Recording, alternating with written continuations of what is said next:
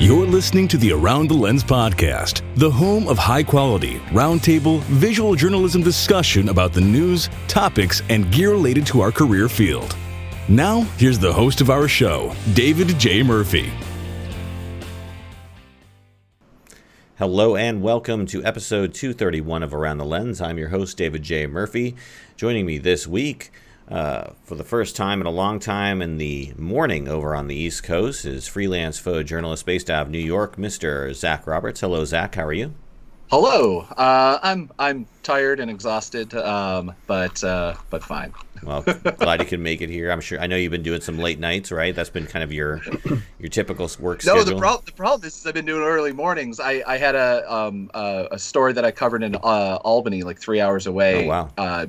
Yesterday, and it started at like 10 10 a.m. So I had to leave my house at like five to make sure I got there. And so beyond that, and then also yeah. Anyway, but we've we had to take down two trees in front of our house, and so basically I've been spending the last two days um, lifting up heavy pieces of wood and things like that. Oh so. my goodness! All right. Man, manual labor, you're not used to it.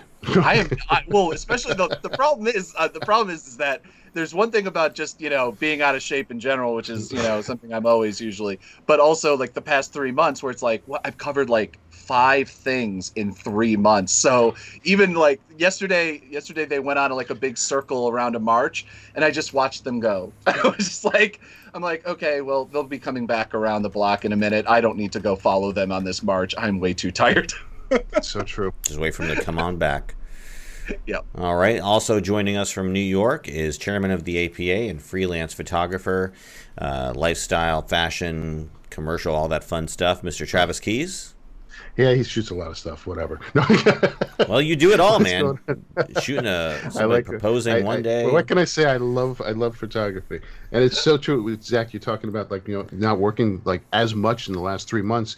It is a real thing. For all the photographers I've been talking to recently, literally are like you know I do one thing and I, I'm exhausted. I want to take a nap. It's like I think our bodies are so used to not like being running every day that uh, Mhm. when we're doing something now, it's, it's a shock to the system. like it's tired tiring enough that I'm like uh, you know I have I, my Z6 has my 24 to 70 on it and my D uh, my uh, uh, D7 uh, 750 uh has the telephoto and I'm like do I really need to lift up the telephoto it's so this much heavier I can do this with a camera phone. I'm like ah I can crop in with this yeah Indeed, indeed. Well, also joining us from Washington D.C. in her her living room of her new home is Miss Evelyn Hockstein. Hello, Evelyn. Hi guys, good to see you. Yes, Wash- Yeah. Washington D.C. based freelance uh, photojournalist. Uh, anything going on in your life? Oh my gosh. So listening to you guys, I went from like the COVID drought to like working like third. I mean, I think we're on day 32 of protests here, and I Oh think my I probably have 27 of them. And yesterday I took the day off. Oh, really? It was Oh. a Sunday, and I was like, I'm taking the day off, and it was really. It was just, it was great. So I'm exhausted. But yeah, I went from like the first couple of days, like panting and trying to keep up with these protests and marching yeah. and then like getting into it and marching like 15 miles a day sometimes. Yeah. And then this Saturday when it was like 90 degrees, I'm like, like now I'm burnt, like now I'm exhausted. Like I got fit, and now I can't. Like I just I was too tired to march on Saturday. It, So- you would have been perfect to have on for last week's episode. I'm so sad you couldn't make us because you know we were talking about protest fatigue and covering Oh. something for so long. How do you like, you know, break from? How do you cover a, a protest differently day after day? Is there a certain Right. way you take that? Well, I think luck. I think in a way it, the protests are different here. So like there has been a variety. So like Saturday was really refreshing. We had a Black Mama. It was called the Black Mamas March, and that was like for kids and mothers. And there was like arts and crafts, and then there was a march, and there was dancing, and there was yoga. So that was a totally different vibe, and that was refreshing. And then I went to Black Lives Matter Plaza, which these are all they're still forms of protest. They're just Mhm. taking different forms, so that helps us visually. And it was like it was called the Chocolate City Experience. So Mm. people were jump roping and playing chess, and there were musicians out on the street, and um, so it was a totally different vibe. So I think that helped a lot. Um, and but but speaking of fatigue, I was feeling really fatigued. But recently, I've had a huge increase of followers on my social media, which Wow. is like new and exciting for me. So now I feel really invested. Like I want to keep telling them the story. So Mhm. I don't necessarily have to sign it today, but I'm like, oh, I think I should go out and and tell them, which is fatiguing. But uh, you know, I'm I'm like I'm I'm really I'm like attached to the story. So I'm not you know I've got that going, so that helps. Yeah. And what a and crazy like from the start when you started covering it when you were out there and you know it, the the volatile and you know crazy aspect of it from tear gas to, to bullets to, to the police to the protesters to you know the looting to you know all of that at once and now you're kind of seeing this progression of how it's changing into something very different and, and morphing and, and beautiful and the images that you have been putting out consistently are have been incredible I, I, I just want to put that out if anyone that's not looking at your stuff right now needs to because it's it's really really wonderful stuff Thank you, Travis. And I shot a lot of that with the demo Sony's that I've been Mm. trying. Ah nice you That's liking it cool. that, that A9's Oh. pretty good huh Yeah, that could get me off on a whole nother topic. So I, well, another day I'm not sure I'm ready to switch just for they're awesome, but for we'll, we'll talk about cameras later in the episode yeah, Right. When we get to the Nikon discussion. yeah. It's so, Happy uh, Camera National Camera Day, right? It is, That's yes. right. Happy right. National Perfect. Camera Day, everybody. I, I what you guys what are you guys planning to do to celebrate National Camera Day? What what did what did you all get your cameras? did you get a nice cleaning or something? Yeah, what like what did you do? i'm letting him take the day off I gave, I gave it the spa treatment, extra extra special cleaning. they're all they're all in the hot tub right now nice. Yeah, no, it was interesting because I was just looking up like you know what holidays were coming up because I have to main you know be aware of those for my job, and I was looking at like weird holidays, and so there's a holiday for every single day of the year, like that somebody made up somewhere, and yep, National Camera Day. So happy llama pizza day yeah Llama Pizza exists. Day. Maybe I had maybe no somebody will create the photo bill of awareness, uh, Bill of Rights Awareness Day. Okay, that one didn't go anywhere. Is that, is, that, Um, is, that, is that a way of segueing into something? yeah, I was, I was like, Usually you're very smooth at this. That one. Yeah, that was not a good segue. But uh, you know what is this one right here? So the photo bill of rights. It's this. Uh, again, I I've been reading it. I don't know the the origins behind. it. I know it was kind of developed out of a survey that was taken, and so it's just kind of a way to codify and sort of condense a lot of these sort of responses from I think like 700 surveys. So this came up as a topic of discussion last week. I wasn't really tracking it. It just came out June 22nd, apparently, according to their website. And so I wanted to read up on it, get myself smart on it, and you know, I've been learning a, little bit about it. Um, it's been signed by a lot of major organizations: NPPA, WPOW, um, others, WPOW. WPOW. Divers, uh, Diversify Photo, everyday projects, Junto, uh, I think it's uh, Juntos or Juntos, um, Authority Collective, Color Positive, uh, Women Photograph. Um, Just to name a I think, yeah, I think I went through everything in a, in a random order, but yeah, uh, I'm just literally reading it off of the about to uh, about of Bill of Rights. I don't have that memorized. Yeah, so I mean, basically, what it's trying to do is, you know, put a focus on sort of the marginalized communities when the industry, you know, the black, indigenous, people of color, um, working class, folks with disabilities, um, and really just trying to. It's not a, a legally binding document in any way, it's just more of a, a series of guidelines that deal with health and safety, finance and grievance, abuse and sexual misconduct, and parity, inclusion, and bias. But it's it's causing a very um, a lot of uh, angst and uh, discomfort amongst some of the, the photojournalists in the community because of its you know in, intonations are you know potential to you know limit um, what photojournalists can do or can't do. Um, so uh, I'm going to throw it over to one of the signatories, Evelyn Hockstein, because Oh, I didn't sign it. No, I haven't signed it. oh okay, but Wapow signed it, and you're with Wapow. Yeah, but I'm not. I'm not on the leadership Oh, okay. of WPOW anymore. So um, I guess being a member, I don't know how that works. I mean, Travis could probably speak to that. I mean, I am a member of WPOW, but they made a decision to sign on, Okay. and I hadn't at that point even read the Bill of Oh, really? Rights. Wow. And in fact, Well, So, let me throw it over to um, you, Zach, first, since you, yeah. you're pretty well um, in tune with this, and you, you were the one who brought it up to me. So, kind of talk to me a little bit about the origins of this and your experience with it, and kind of what you've seen people talking about re- regarding it. Yeah, so I mean, my, my understanding is basically uh, a bunch of uh, a couple different, uh, I guess, photo collectives Mm-hmm. um, uh, were having these kind of having this conversation, put out a put out a survey, and then kind of this came about through a very a, a relatively longer process than just like the past you know week or two. Oh my god, it seems like it, it feels like I've been arguing Mhm. about this for like a month already. um, but um, you know, I mean, uh, uh, early on, everyone it was it's it was it's been interesting to watch like kind of the wave because it's early on everyone kind of just signed on to it because it's a it's the standard if you just look at it it's like yeah no I- everything looks fine um, but it also came out of i think there's one of the whether it be the came out of or the worries or whatever there's been a, like a lot of conversation about it within uh, kind of this new wave of activism is the talking about some level of consent Mhm. um, and talking about some level of thinking about the people that you're actually photographing uh, and that they're not just your subjects that you're again making money off of um, off of their their labor and their what they're doing and their activism. I mean it's a two-way road.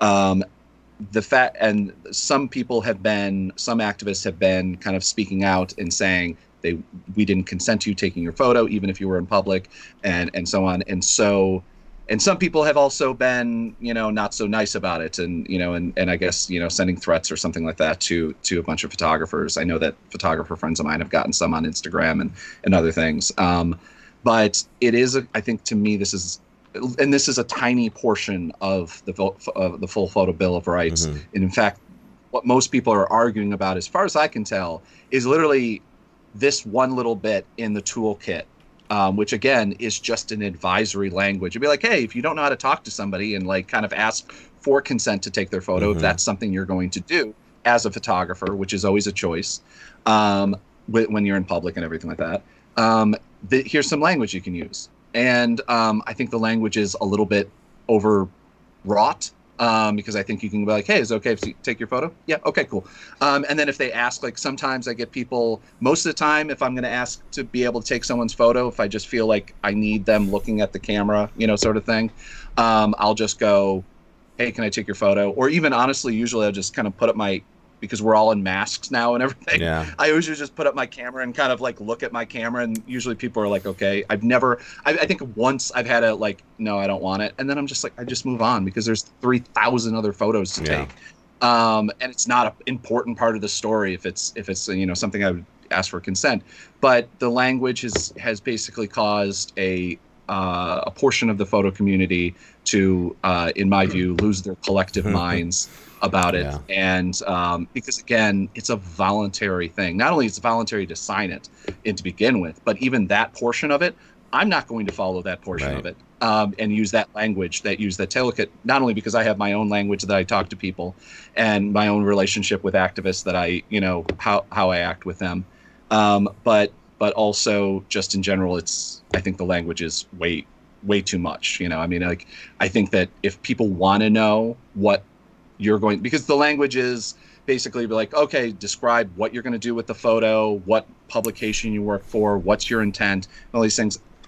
I only once i think i've ever in the past like month of covering protests um, have i actually had to have that conversation. And it wasn't even a it was just they were curious because again there are people who come to protest to take photos. I actually dealt with one of those uh, yesterday. There's a person who came to protest that was part of a white nationalist group um, that has been documenting uh, uh, police, uh, you know, I don't know, about anti-police, but like P- Black Lives Matter and like the police protests that have been happening in Albany. Mhm. So understandably, people are concerned, um, and and so this is kind of to me a conversation that we need to be having as a photo community because there are people out there with professional camera gear, sometimes faking to be members of the media or whatever.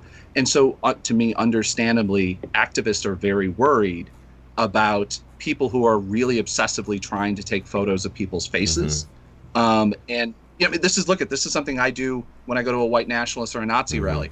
I specifically take photos of people's faces Mhm. um, because it is part of my investigative research as well to find out who is actually there, what members of groups. I try to take photos of tattoos and things like that because these are signs. It's not surprising that you know potentially either police or members of the far right um, end up trying to do the same thing and also showing up to protests as not maybe journalists, but as just not you know as uh, somebody with a camera, mm-hmm. you know, and and this happens. And so this to me is something that we need to get ahead of. And I think that the Photo Bill of Rights, in a lot of ways, speaks to this sort of thing on the way that we talk to our subjects.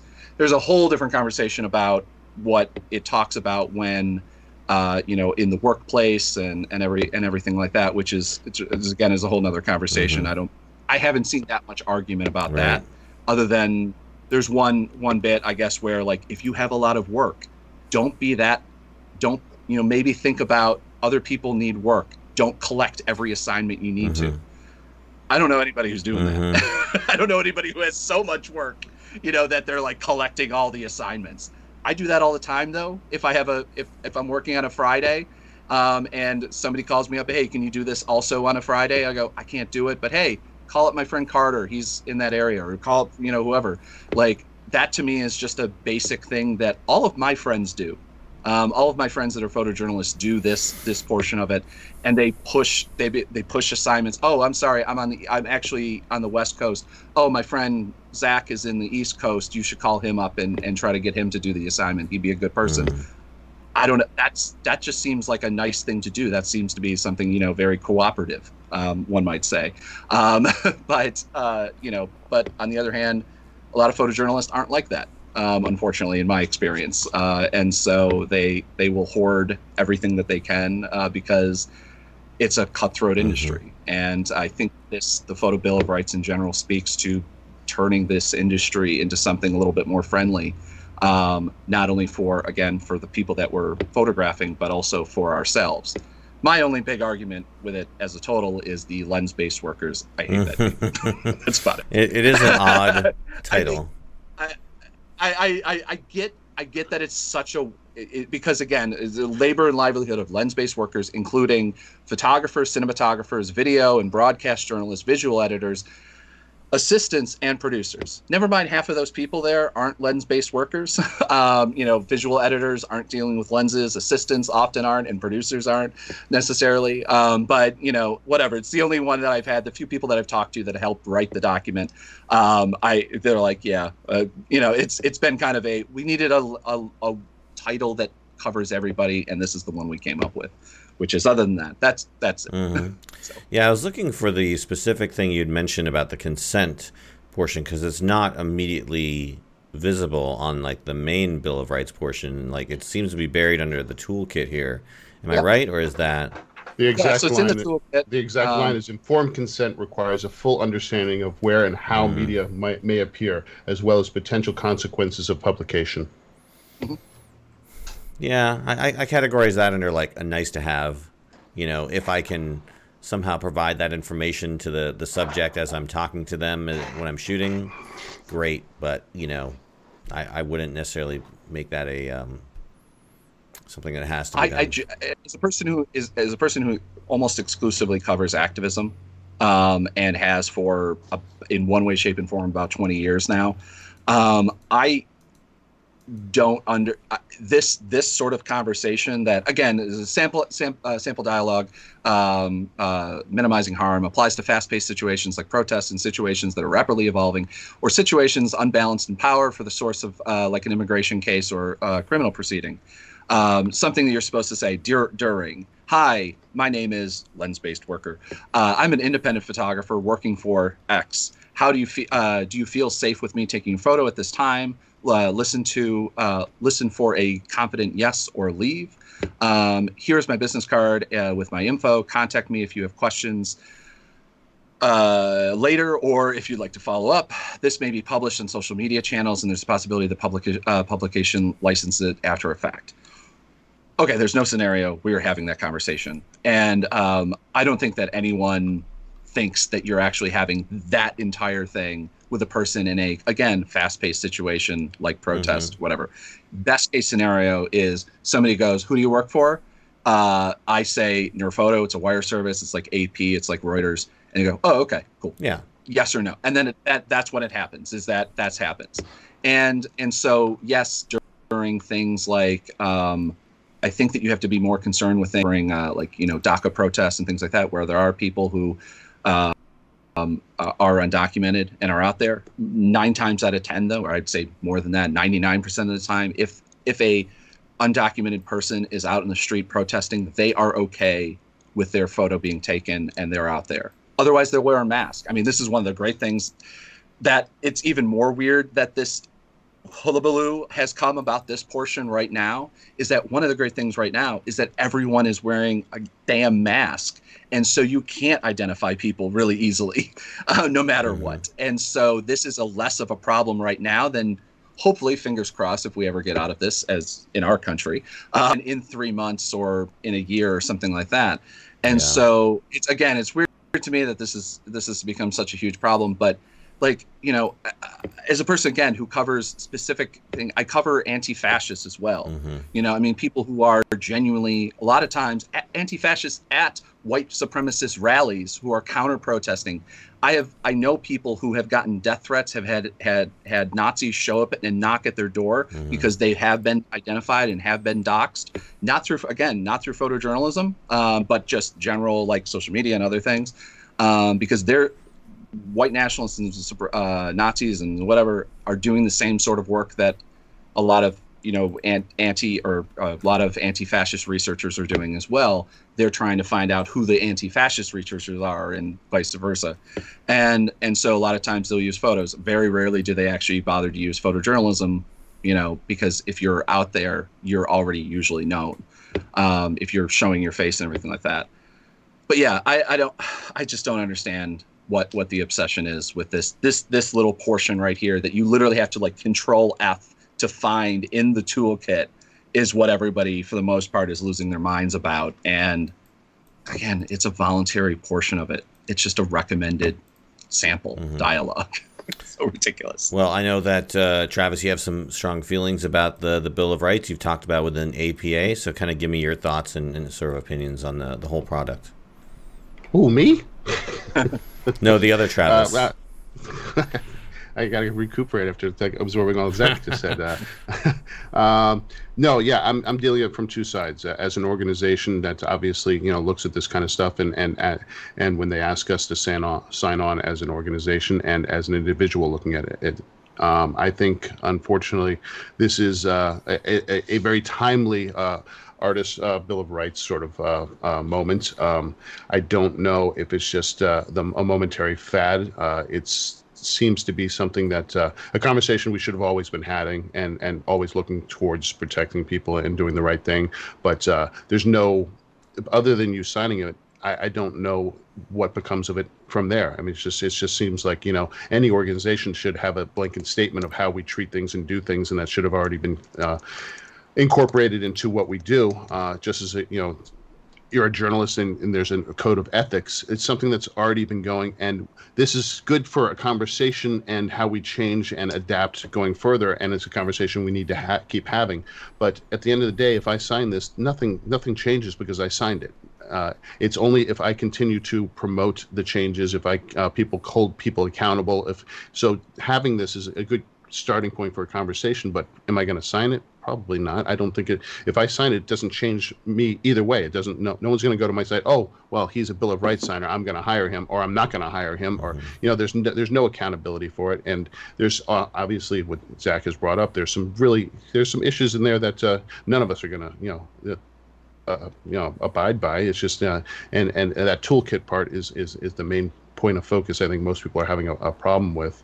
Uh, so it's uh, I, we need to have these conversations. We need to do the right thing. But I think, you know, in, in a month or two, when everyone goes back to work, no one's going to remember this Bill of Rights. And I hope that people are going to remember that the change needed is what we need to do in, as an industry as a whole. Mm-hmm. You know, for men, for women, people of color. You know, uh, and, and, even some of the wording. I know, uh, you know, some gay friends that you know, like I don't like the word queer in there. that doesn't represent me. I don't. I don't. I take offense to the word queer. Mm-hmm. It's like there's there's certain points in in, in this that you know, everybody wants to put their little line in or, or what they're fighting for what they believe in. So there's a lot of stuff in there right now. Whether it gets refined and and and pushed, those are different stories. But uh, I think right now. Me as a person and me as a, in an organization, we're, we're fighting for the diversity and we're fighting to you know include change and diversity and be even more conscious of it than, than ever and uh, and go down that road and and implement things that are going to make change and uh, be very conscious of that. And the Bill of Rights is not going to do that for us, but us doing it every day as a board, as as members, as a, you know photographers, as a community, that's where it needs to get done. Yeah, after reading this, I was thinking to myself, this would make something like good for um, a Bill of Rights that would go for like a union, you know, or like an official organization that could affect change versus. What I think this does is it collects a lot of good ideas in one place, right? A lot of the things that we all talk about in disparate forums and amongst ourselves and with our group saying, like, oh man, you know, this, that, and the other thing about this industry I don't like. It kind of collects all of those into one place, which I think is useful. Um, Evelyn, what are your thoughts on you know this as a as a product? Yeah, no, I, I to your point of it, it's a great place. It airs a lot of grievances. I felt as an independent photographer on a variety of things from like, especially about pay, kill fees, or um, day rates, mm-hmm. or things like yeah. that. Does it actually empower uh, do i feel strengthened by this to say to then go to my editor and say i've been working for you for 10 years and i've been getting paid the same day, day rate mm-hmm. and i deserve to be paid you know more whether it's your across the board day rate or you know like or i it, it, or all photographers i mean there are there are always going to be like I just didn't feel empowered by it. I felt like this is a nice um, group of guidelines. This is something we should all be working on, and certainly we are in all our organizations. And it's not the first time. Like a lot of these issues on um, gender certainly have. I'm part of WPOW, which is Women Photojournalists of Washington. Mm-hmm. Like about all of this. We've talked about being more inclusive, um, to also non or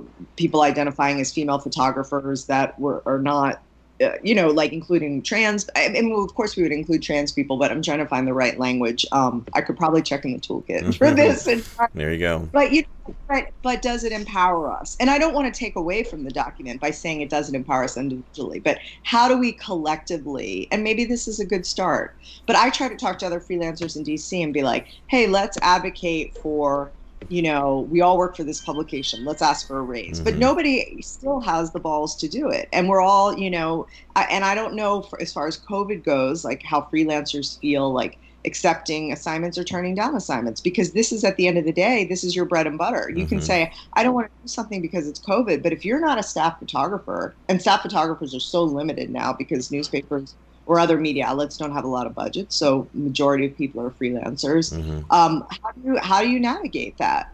You don't have any protections. Um, so these are basic like workers' rights and workers' protections, but obviously broadening. So um, to include um, what's going on with you know um, racial inequality as well and gender inequality, all these things. So um, I think it's a good start. But yeah, how do we really make substantive changes? Is it a union? I, How do we? I, yeah. yeah. and I know this this is something that I just started yesterday. Uh, I I put out there as uh, you know for APA and reaching out to the community and and, and every anybody that worked in the community, especially photographers. Uh, I did a, a, a Zoom yesterday uh, uh, called Community Consensus, mm-hmm. and it was to really just hear everybody and say you know just like you need to be heard and we want to listen so I, I, put it out there and a lot of people came in and it was uh, from all different places in all walks of life, and, and certainly the topics of the Bill of Rights we did discuss.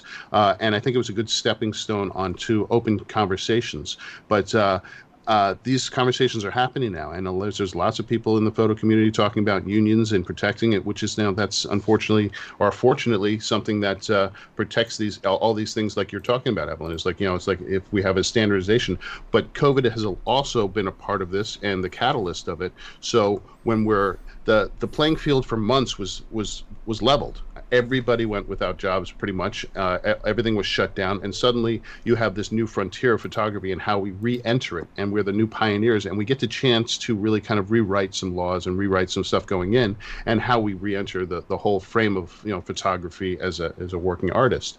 Uh, and there's an important thing there where uh, we now need to be responsible and figure out how to we enter back in? Do we do go through OSHA training and and become certified? You know, dealing with COVID and, diseases. How do we walk onto sets as journalists uh, or, or you know studio photographers or you know event photographers? There's a whole world now that we have to address, and because we're adding on even more stuff to learning uh, and being certified or safe walking onto sets, does that mean the rates should go down? No, they should not go down. Uh, so there's a whole issue of things here. And so, as a community, we need to pull together now more than ever because obviously our voices are stronger in, in mass than they will ever be as a solo artist. Uh, and it's more important now to really kind of reach out to everyone and come up with those plans. Evelyn, I was wondering, you know, obviously you said you're not a signatory yet, or maybe you won't be ever. I don't know. But you said, but, you know, of course, I asked you that because WPOW is, as an organization, signed on to this. And I'm curious, did did any of the organizational leaders like talk to any of its members to say, hey, this is what we're planning to do? Do you guys have any say on this? Or they were like, they just decided unilaterally? You know, I honestly don't know um, how the behind the scenes happened. I just saw like on the Facebook, but I've been honestly a little bit out of the loop because I've been working right. every single day covering um, the protests in DC and and um, a, a, couple other things. But um, so I haven't been involved. I'm not in the leadership, but that's a really I, am curious about that um, because I just as a member got this announcement like we as WPOW right. have signed on to the Bill of Rights. So I'd be curious. I will follow up on that. Yeah, no, I mean, I mean the NPPA didn't uh, send anything oh, out. Yeah. So. Yeah, that's why you see people yeah. canceling their um, memberships to the NPPA because yeah. they don't agree with yeah. the verbiage. And, it, and it's funny because it, it, I'm I'm rereading again the NPPA Code of Ethics, which is supposedly what um, you know all supposed NPPA members have signed, and the Bill of Rights just seems to be kind of an expansion, mm-hmm. um, a larger explanation in more detail to things like Code of Ethics number four. Um, treat all subjects with respect and dignity which is I can tell you something that a lot of photojournalists don't do. Mm-hmm. Um, give give special consideration to vulnerable subjects and compassion to tr- uh, to victims of crime or tragedy.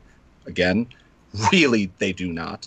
Um, intrude uh, intrude on private moments of grief only when the pu- the public has an overriding and justifiable need to see. Again, holy crap, no, they don't. Um, I mean, this is one of the one of the most distinct memories of Charlottesville that I have was a bunch of people who had literally just been run over by a car, screaming at photojournalists to give them space and to let medics through. Mm-hmm. Um, and the photojournalists were in the way of medics getting through to get people help because they needed to take that photo.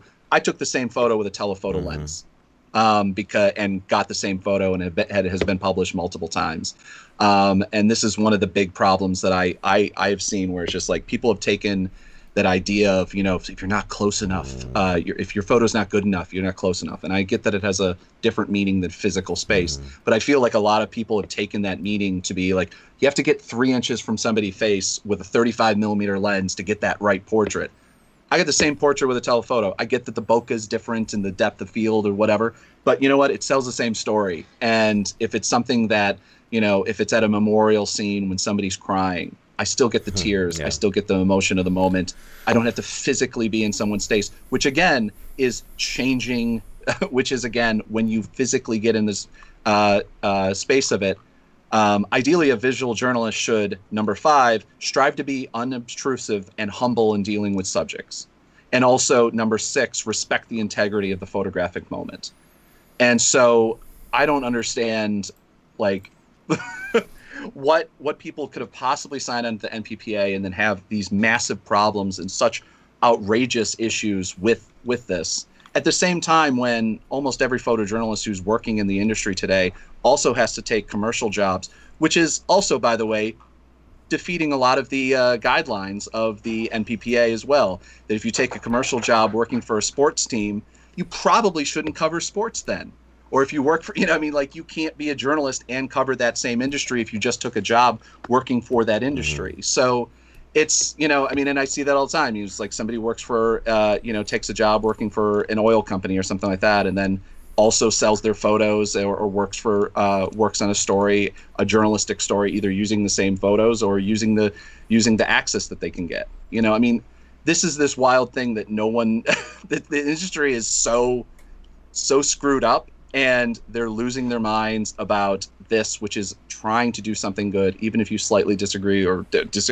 and if you completely disagree with it, then that's a whole different subject. Because that you know, I don't think you should be working in journalism personally. But mm-hmm.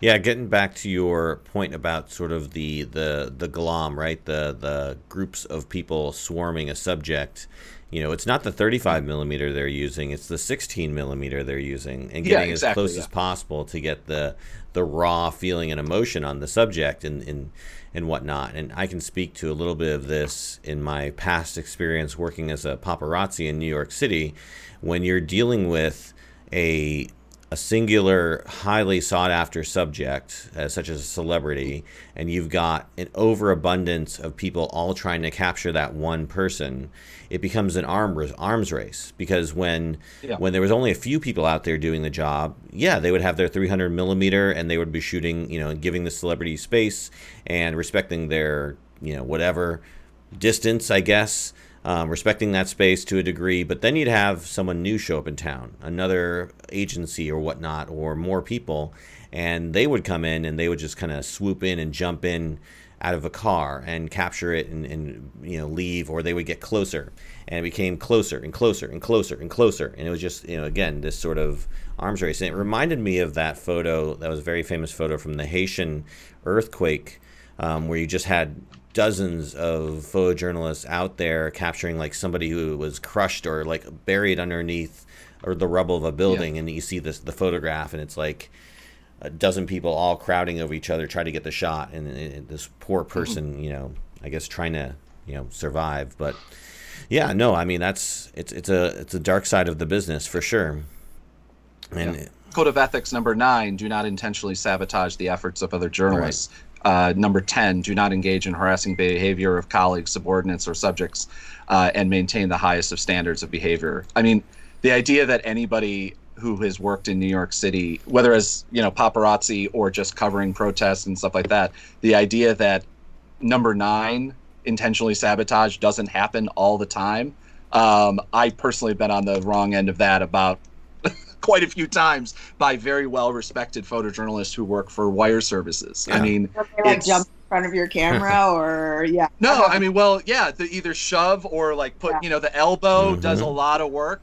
I mean, the number of, or I mean, the worst people across the planet. I'm sorry. Um, uh, are the TV in New York mm-hmm. City. Again, the TV journalists, the local TV guys who will purposely set up their tripod in front of you mm-hmm. um, and just take their time. And if you dare to, and it's just it's just wild to me because it's like this this set of guidelines, that code of ethics, which is actually something that like people get outraged about if something happens. You know, ri- you know, people will lose their mind if somebody manipulates or manipulated by stage photo opportunities. I mean, break. Well, I mean, it, like, it, certainly on on that in, in New York City with uh, it, it's it's not I wouldn't say it's intentional sabotage. It's it's this they've kind of curated this uh, this whole. Uh, basically, it comes down to who has the most viewership, and the people that respect them the most. Whether you're you, are you are online, you you know you know that, that that they'll put the piece of paper down for CBS over you know some wire service. So it, yeah. they've they've they've been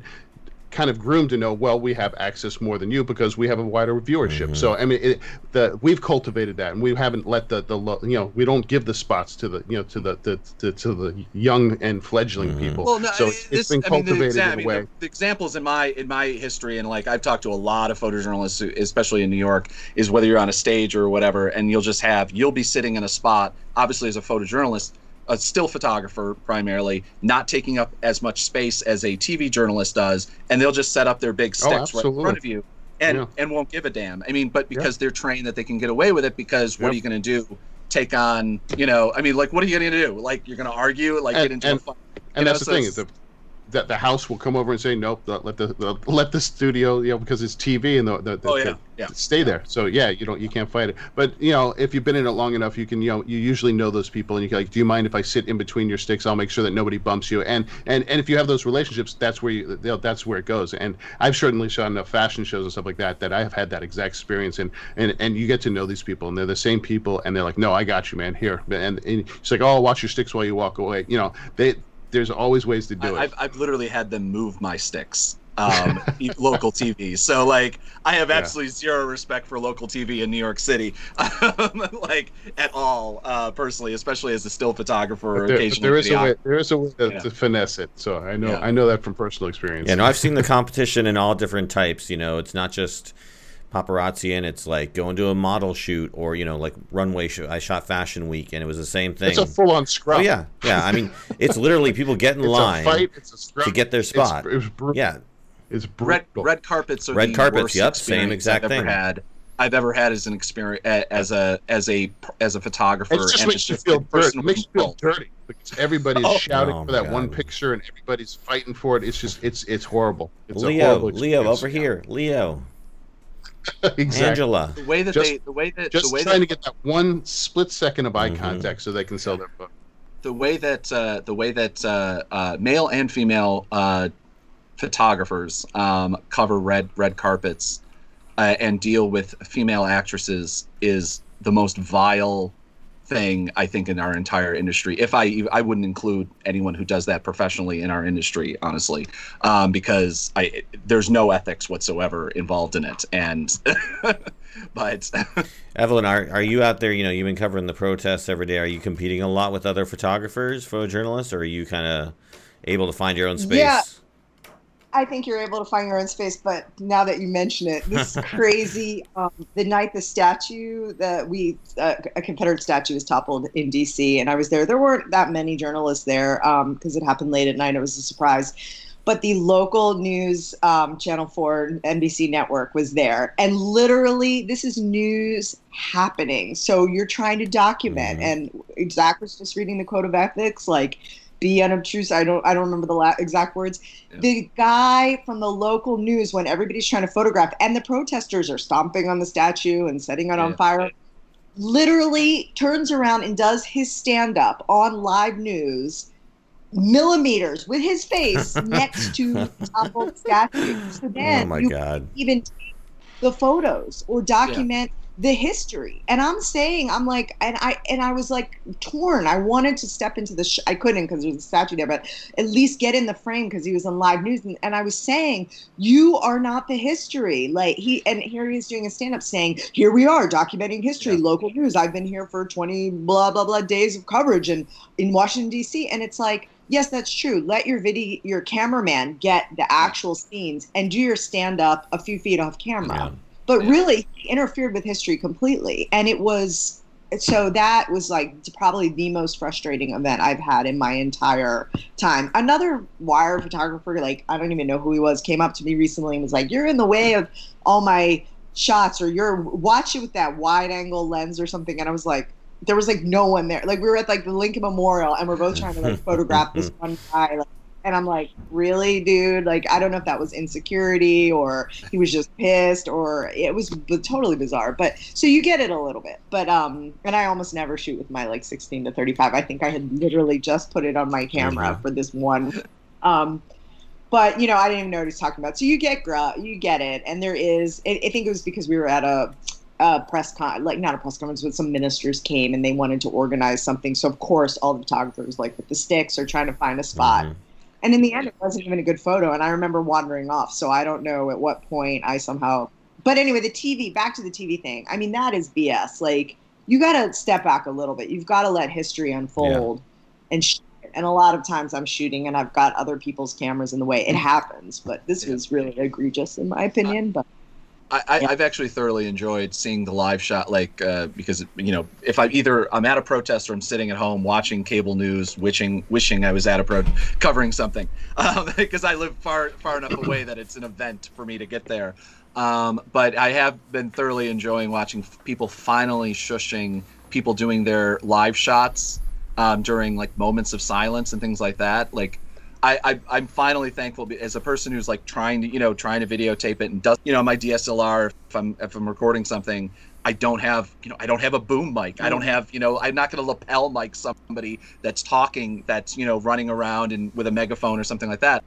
And then you have the person next to you doing a live shot um, completely ignoring the scene again res- you know basically uh, creating a moment that is again not photojournalism not anything just so they can get their live hit with it in the background in the right. It's just yeah. It, that that was actually MSNBC. Like I've seen th- those those are almost the worst um, when it comes to like at big events and that sort of thing. Like I've literally heard in the middle, I have uh, Donald, and then suddenly somebody decides to do a live hit right standing right next to me, and if I'm not hooked into the um, if I'm not hooked into the board trying to videotape, I, I just lost everything the, the person said for the next five minutes while they while they do a live hit. I mean, it, it's just uh, obviously gone off the way. 24 hour news cycle has done a lot of damage to journalism. Yeah, no, I mean, and this is and this is the problem is is that like you know I mean like obviously you know most of the conversation I've been hearing is is from photo is still mostly still photojournalists, but we all work that that line. You know, we're all lens based workers now.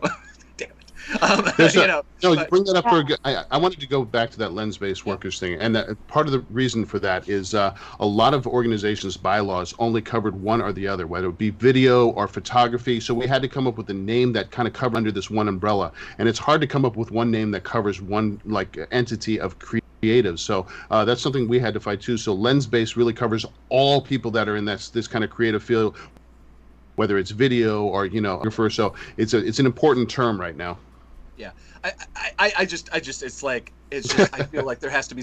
I literally agree with it. It's just like, God, we have to something better because I've always had this huge problem that NPPA, like two years ago, if you look at their magazines, you look at things, it's the National Press Photographers Association. And I've always despised the idea that, as a person who works in both fields, that videographers and photographers are two different things. And the fact that, like, the primary focus, it seemed like if you just looked at the magazines, but, but nowadays, most, a lot, a lot of yeah. us are shooting both. You're shooting exactly, both. Exactly, yeah. So, I mean, like, it stopped meaning anything. You know, I mean, yeah. which again, like try looking for jobs though. So now, like you know, when, you know, when they're when they're named photographers, they still have yeah. to cover the video people. So now that you say lens based, yeah. it still covers both. So it's very important. Yeah. Yeah, but now we have to include the astronomers and the optometrists and the bird watchers. They're all going to be looped well, in there as well. Dentists, dentists need to be in there too, I think. I mean, astro- I mean, it's funny when you think about it. It's like astronomers actually the probably the most journalistically integrity behind it they asked for consent. like, why was they going to manipulate the scene?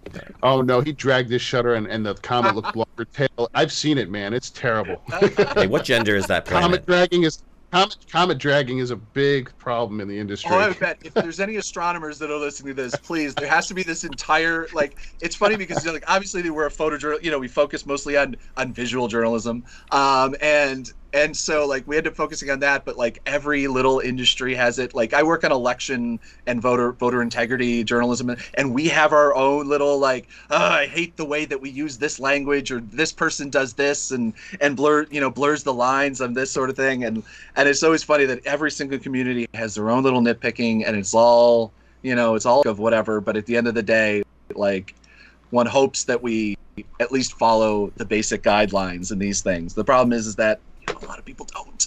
yeah, no, I think the the photo bill of rights is, interesting. It will definitely spur more debate uh, going forward, but I don't think it's um, a set in stone at all. I think it's a living document, and I think you know if you have complaints about it, bring it up to the people. It's just people making it for other people. So I mean, you know, it's again, like you said, it's always optional. Um, so will you sign it? Let us know in the comments what you thought about the photo bill of rights. Will you sign it? Will you not sign it? Do you like what they're saying? I need to have Noah Berger on here and have him uh, rail, rail on it. Um, you have Yunghi Kim on it uh, and talk about that. I, I just won't be on that episode because uh, I don't want it to get into a completely.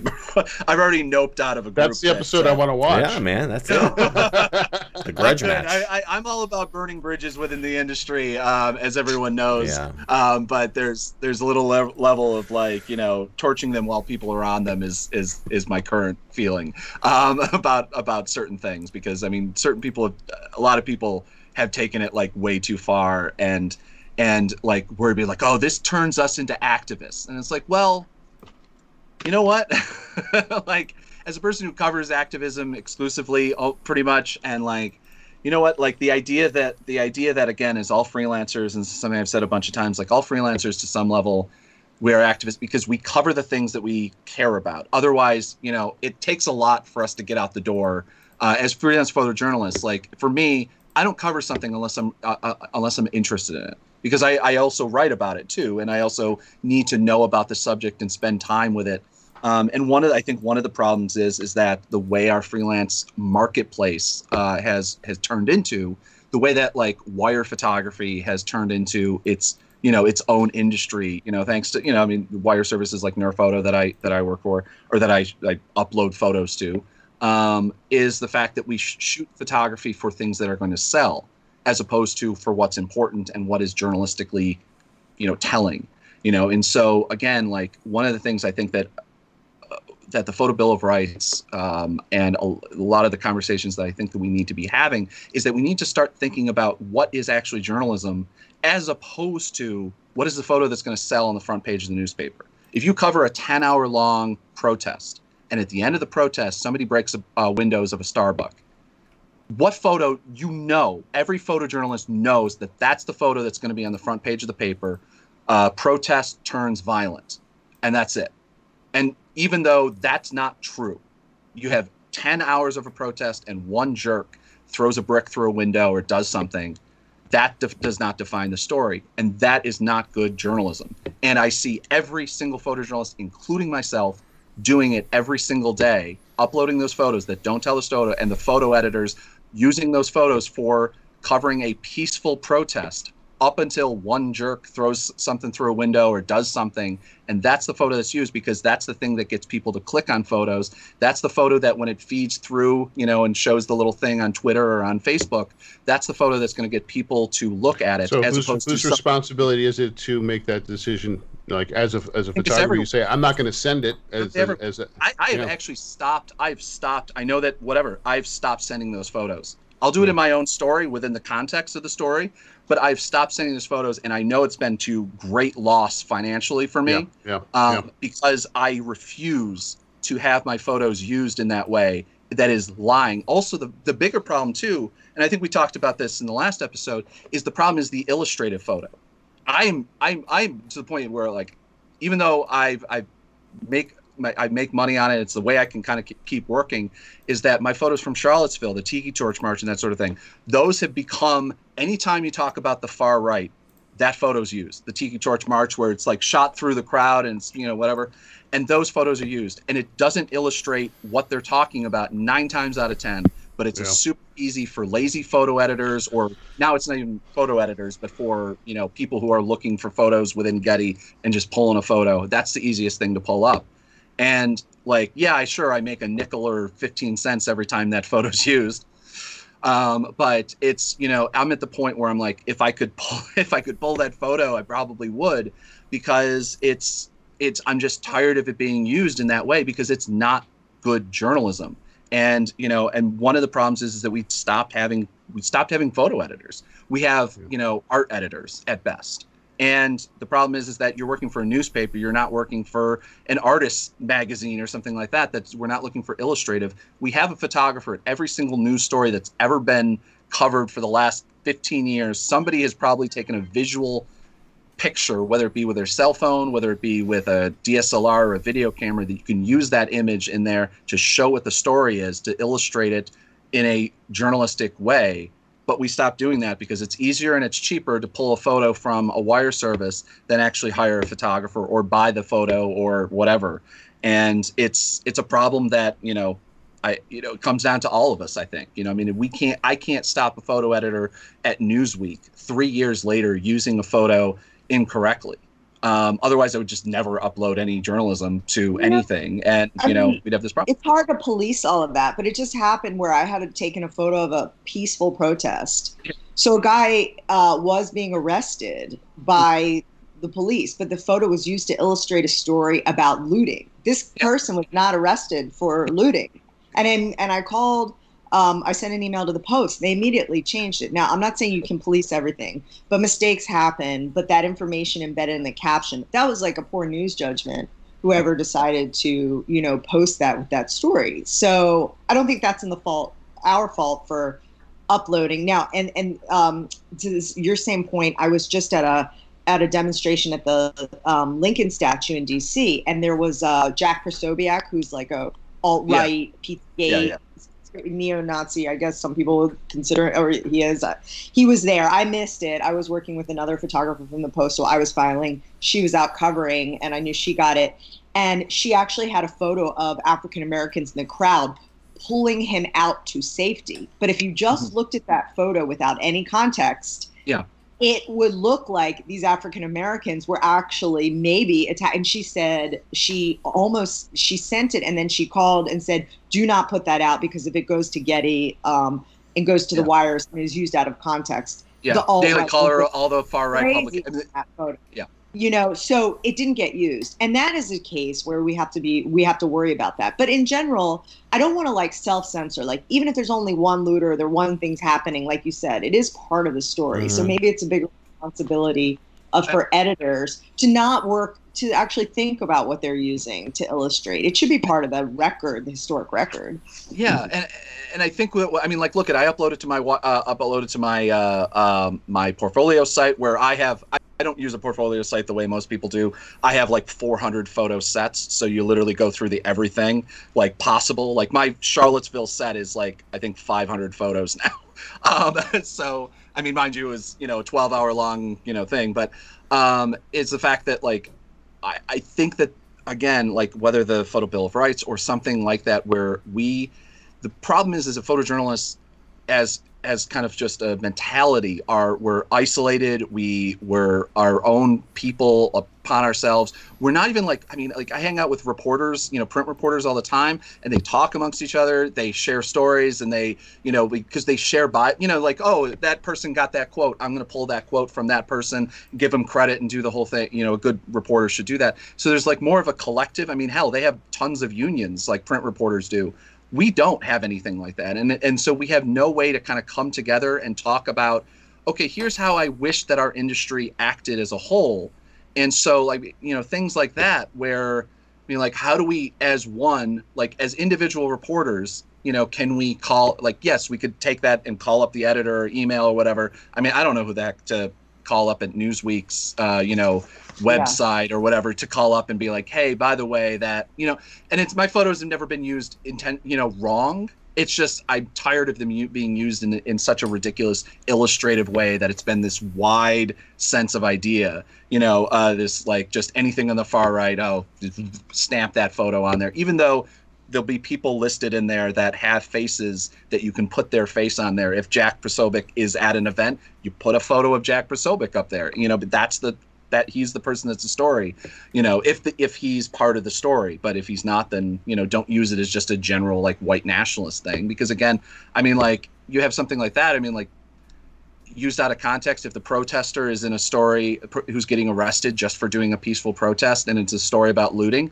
that's a libel that's that's oh, yeah. to me i'd be if i was that protester i'd be like calling up a lawyer right away because you know you're a you're not a public figure and you know and everything like that. And it's just to me it's just like okay is that the way that we talk about it? Is that you know that we get newspapers worried that they might get sued? Um, because i don't know how to get publications to give a damn about visual journalism um, in any way shape and form unless we either not unionized, but organized in some way, shape, and form, um, whether it be through a Bill of Rights or whether it be through actual like paying dues of some membership organization. But because I mean, like, but you know, I mean, like 99% of the photojournalists out there were just all uploading to websites and you know, and barely ever. I mean, I, I, I just emailed for the first time in three years with an editor at my wire service, like and so it's like we have no contact through and and you know and that person doesn't have any contact through with the with an editor at newsweek or i'm just picking on newsweek for some reason um, that goes to goes to nurphoto.com logs in and then looks at a photo and does it or whatever. Or you know i mean the thing is too it's like whether it be zuma or whether it be nur or whatever else they feed through seven other wire services. Most of my photos are bought through getty and not even bought through nur and um, and so it's you know I don't know who possibly how you got a photo nine times out of ten these days, and well I don't know. It's just what, what it sounds like to me. What you guys are saying is that really, if you want to have the most control over where your stuff is used, is you have to be your own agent essentially. You have to control your imagery and make those kind of deals and arrangements with the publications, and and similar to how you know this bill of rights has a script that you you're you know they suggest you mention with the person you're photographing. It's almost like a script you would have with the person wanting to use your photo. Be like what is your publication? How do you plan to use this photo? Do you know how you're using it? Which you know in a perfect world would be nice but i think realistically you you don't have time to do that. You can't be your own agent. Well, Evelyn. also, You're if- working. if you want to get if you want to get paid, you have to make choices. Do I want to actually sell my photography or be the difficult photographer that mm-hmm. they're like, no, I'm not going to deal with Right. him. So I mean, Yeah. yeah, it's just and, not and, a and look, you can do that if, if if it's you know like I can do that with a lot of my Charlottesville work because I'm the person that has those photos and that's it. Um, you know, there's one other, you know, maybe one other exactly, photographer exactly. And you can do that with uh, occasional stories, but can I do that with fast breaking news? Yeah. Can I upload it to my wire? Can I upload it to my portfolio and hope to God, even if I had a, I don't have a PhotoShelter account, I can't afford the seventy-two thousand dollars a year that it costs. Um, but uh, PhotoShelter, if you want to give me a sponsor. Um, but uh, it's a joke. It's not that expensive. Um, but um, Zenfolio is about a tenth the amount. Mm. Um, but you get discounts. So hey, well, it, it's a there's discounts through uh, NPPA as well, but it's still ten percent, so it's forty bucks off of a five hundred dollar a year membership, which I'm sure is worth it. Um, but it's you know, um, but it's like a lot of things. But you know, I mean, like PhotoShelter, I know has like a better feed and you know more more for uh, photo editors are looking in that in that world than say Zenfolio or other sites. Um, but you know, even then, you know, the chances are that anyone's looking at anything other than Getty right after a, a breaking news event is ridiculous. I mean, that's where everybody's looking, you know, and so that's the that's where the conversation is being had. And you know, if, if I want to do, unfortunately, we don't have you know long thought out news anymore. We just have the breaking news story, and then maybe six months later we have oh here's the correction of what actually happened that day. well, then maybe the solution is that we have a new agency that advocates for the correct use of imagery by the people who buy the imagery. You know what I'm saying? So something that advocates for and, and looks at those sort of chasing down, Evelyn, you're chasing down those different sites that actually use your work and make sure they're using it correctly. Um, but you know, anyways, um, I would say if you're out there and you're, you can, if you can get consent, great. If not, I wouldn't tell you to stop doing what you're doing. Capture what you're you can of anything of event you're doing, and then in terms of what you decide to publish, you know, obviously shoot everything you see, and then you know make that decision in terms of what you feel comfortable with uh, pushing out there. Uh, but document everything. All right, uh, let's talk about the Nikon D6 uh, really quickly. Um, obviously, this is Nikon's new flagship camera, taking over for the D5. Um, this article here on Petapixel talked about some of the the neat features that are part of the camera. It has uh, USB C. Uh, G- GPS. You can save different types of JPEG quality to different cards. You got your time time lapse, your interval time shooting, focus shift shooting, which I'm I'm not really clear on what that is. Um, I am. All right, talk about it. Talk about it, Travis, and talk about any of these features that you like. Well, I mean, I'm not the Nikon shooter. Uh, uh, Zach is, uh, so I, I, will down to him. I, I, obviously, they make a good camera. Uh, it, it, it, this is one of their professional series. It's going to be another tank kind of kind of beast. Is it an evolutionary uh, jump up? No, it's not. Uh, it's is it going to be good for people? Yeah. Is it going to justify jumping from the the previous model to this one? Maybe not. I don't think the sensors anything to, that different on it. Um, uh, it, it, is it going to be a good camera? Yeah, probably. But uh, in terms of all the exciting stuff, I'm a lot more uh, excited about the the Canon uh, uh, R5 Mhm. that's coming out than than this. Yeah. I think that that one seems like it's got a lot more going on in terms of evolutionary step than the, the Nikon. But uh, it's certainly it, it, it's a it's going to be a fine camera. Eh, but am I hyped about it? Am I excited? Am I going to like, oh, I got to get that in my hands to test shoot it? Yeah. No. Now there is some- interesting stuff here I've never seen on any camera, like a Kensington anti-theft lock. That's a new one, but it makes sense. A lot of these cameras are kind of pre-staged, like like the Olympics and whatnot. Um, I, I like So the focus focus shift it usually allows you to take much higher resolution photos by you know you, you have to be uh you know i i- you're not going to you know hold the handheld this but uh, and and you don't want to use it outside where there's wind or anything like that but what it does is it literally moves the sensor uh so you can get these higher uh, um, megapixel photos and it kind of puts them together stitches them together yeah. Well, as our resident Nikon shooter, Zach, what are your thoughts on the D6? I know you're you're rocking the Z cameras, but Yeah, I mean it, it it seems to be, which is, I mean, I think something. It takes a lot of the uh, Z6, Z7 kind of uh, tech and puts it into a DSLR uh, that is built to, you know, put nails in the walls. um, and uh, and like heavier water, you know, just like weather built. I mean, this is what the D, you know, that the D5, D4, or whatever series. Uh, it's good. Um, I you know, I don't know what the price point is. Probably 6K, which is usually what they they start out as. Uh, having two card slots is really nice Mhm. uh, as a. Uh, uh, uh, even though I am uh, already sick and tired of the um, the uh, the the C whatever they're called uh, the QXD cards Mhm. because they're Executing. incredibly expensive. Oh my god, Yeah. they're so expensive.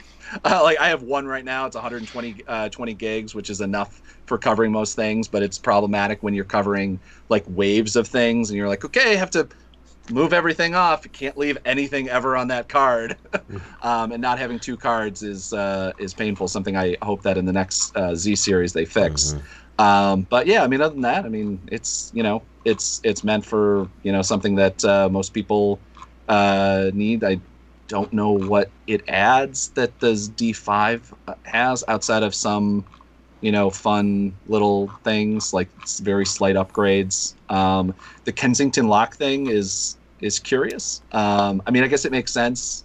You know, at large sporting Mhm. as they explained in the article here, at a pixel like large sporting Mhm. events, you leaving your gear and maybe like while you're working or something like that, people can't switch out. Yeah. But it, But can It you? seems can like you, one of those, You like- can't lock down. You can't lock down the lens, can you? That's right.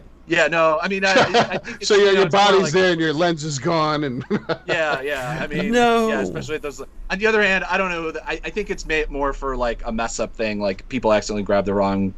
Everyone has everyone has the same gear, Yeah. you know. Especially at big sporting events at this point, like there's three cameras that, and you know, the only difference. On the, on the other hand, at like you know, some big event like that is I don't know who's accidentally walking away with like a D a D6 and the the 500 millimeter f4 lens that they're carrying around, like you know so i mean it's whatever. I mean i guess it's one of those cool things where it's just like it, it doesn't take up you know like just add it you know? Yeah. like i've never i've never once used that uh, every computer i've had ever has that thing and i've never used it once. Um and so uh, i'd be more worried about accidentally grabbing the camera and then ripping the table away because i forgot that it was locked um but yeah i mean other than that i mean cool um I'm gonna use this as I- a you uh, I camera know strap. of- Just use the yeah, lock. I, I think more. Yeah, that that actually be useful. I have had problems with my camera straps lately, but um, I think that uh, it what would be interesting is is that um, whether or not this is one of the last um, DSLR uh, camera, uh, like full body big cameras that the that Nikon puts out. Maybe. Um, it, so that that's just one thing that um, you know uh, the you know You the never know. upgrade. I think a, a more interesting topic is, is Olympus yeah. Yeah, going bye bye. Yeah. I thought about bringing them up here on the show, but we did talk about them uh, a few weeks ago. Specifically, their exit from the South Korean market. Was that a s- a, a Yeah. sign of things to come? And it turns out it was a sign of things to come. So, yeah, bye bye, Olympus. So, I mean, we'll be saying bye bye, Nikon here. Who knows? I don't know. I mean, maybe it'll just be Canon and Panasonic. And Sony will go out of business. And, oh, wait, no, no. Yeah, that'll never happen. yeah. Yeah, so I- I- Sony has other too many other things. Although they did break off the camera division into its own division, so that's uh, that's something very very different. yeah. And speaking of Sony's, uh, how has your experience been with the Sony A9? Evelyn? Ooh. Um, it's been great. I really there are some things that I really like. It's a totally different experience. I mean, It is. I'm used to DSLR and I'm now shooting mirrorless and I really don't see the same. Mhm. I mean, it's just like looking at a TV screen Mhm. and I don't know how long it takes to get used to that. Um, but it's a different feel or maybe it's my eyes, but I, I feel like I don't exactly know. I'm not I'm just not my brain is not processing things the same way. However, It takes in low takes some light- getting used to. Yeah. in low light it's awesome. It's really good quality. It's super fast. I love the silent shutter. It's not as hardy as the 5ds i mean i'm not even shooting with like the hardier canon Mhm. you know i'm not that technical I don't even know like the model names but Mhm. the but like i lost uh the eye cap on one. Like i don't know how well they stand up to just general day to day like photojournalism. I was really worried what was going to happen if it started to rain on me with these Mm. cameras. But in general, I'm loving the focus tracking is awesome. They're great. Um, I'm just not sure. Like, I haven't felt like, oh yeah, I want to make the leap. So to mirror, I mean, it's not maybe it will be the new Canon or the Sony, but I think I'd like to have one for certain shoots. But would I use it all the time? I'm not sure yet. But they're they're awesome, and I got like. I mean, I've been shooting really well with them. I don't think it's the cameras per se, but I've done some really nice work. Um, so they're they're pretty good. The A9 II is definitely better than the A9. Mhm. I will say that. The grip, it's the bot. It, it's Yeah, just like they- I, they did- think- I don't think I would get the A9, the first A iteration. The um, exposure compensation lock, although I don't like that. I like to be able to adjust that myself, and I don't like that button with the lock, but the one that is unlocked moves around quite a bit. So yeah, there are things they don't quite have the professional quick. Not professional. I wouldn't say they're built necessarily for the photojournalist working in like a riot, such you know, a really fast-paced environment. Are they great for shooting like politics inside, where I believe time? Yeah, they're pretty awesome. So They're, they they are a little stronger than you you may think they are. Uh, I mean, I certainly I, I've had friends that have brought them to, to Africa and, and just gone through waterfalls and rhinos and all kinds of stuff like that, and dirt and dust. Uh, uh, with mirrorless, you always have to be careful with uh, um, the dust hitting the sensor and not changing lenses on the fly in certain situations, just because it will hit the, the, the mirror. But uh, Yeah. they're starting. But now the A9 II locks down its shutter uh, when you uh, when you change um, lenses. So uh, just like the Canon, so you know it does avoid some of that. yeah, yeah. Maybe I've just been. They feel maybe uh, like I haven't wanted to. It's a different feel. It's a totally different feel. And the A9 II, they they took that into you know uh, into note and and changed the, the feel of the camera and the overall uh, feel of it. But uh, in terms of focus and, and that tracking, uh, the A9, I've never used something as fast as that. In terms of like Yeah. it, it's it's focusing before my brain is. Yeah. Yeah, the joystick's a little smaller too. There are just a couple things, but Yeah. I mean, it, it is pretty. It is great. It just, I think the hand feel, but I like the, I like the size of it. The A92 hand feels better in the hand, but it doesn't feel quite as good as my. no, I, I hear you. I feel Yeah. it. Yeah. So you're you're not So- fully sold yet on switching. You're still kind of testing, ticking the tires, right? You know, yeah, I'm still kicking the tires. I mean, I'm sold in the sense that I feel like this would be a really useful tool, at least to have like one body. There are times when I need my camera to be silent, um, and I've felt it to be really effective. But is silence the reason to switch to mirror? I mean, there are other factors to switch to mirrorless. Um, the speed has been really good too. Um, I'm going that way. I think I'm going to have to just wait though until the new Canon comes Yeah. out, and then I'll have to do a It's worth comparison. checking. Yeah. But I would That say the eye autofocus on the Sony is it's insane. Have you tried it that? is. Yeah, it just it great. tracks people like nobody's business. Yeah. I, I is hear the dual good. pixel autofocus on Canon is pretty good too. It, it is, especially when, when working video and stuff like that. Uh, it, it I, I prefer working on a, a- just the, sometimes a Canon with video, but uh, you know you get more options with the Sony in terms of raw, you know, and picture profiles and all that kind of stuff. Yeah. Well, I'll let you know how the Canon R5 works when I get it, because I think I'm gonna switch. What about the R6? Uh, well, the R6 doesn't shoot 8K video, so I don't care.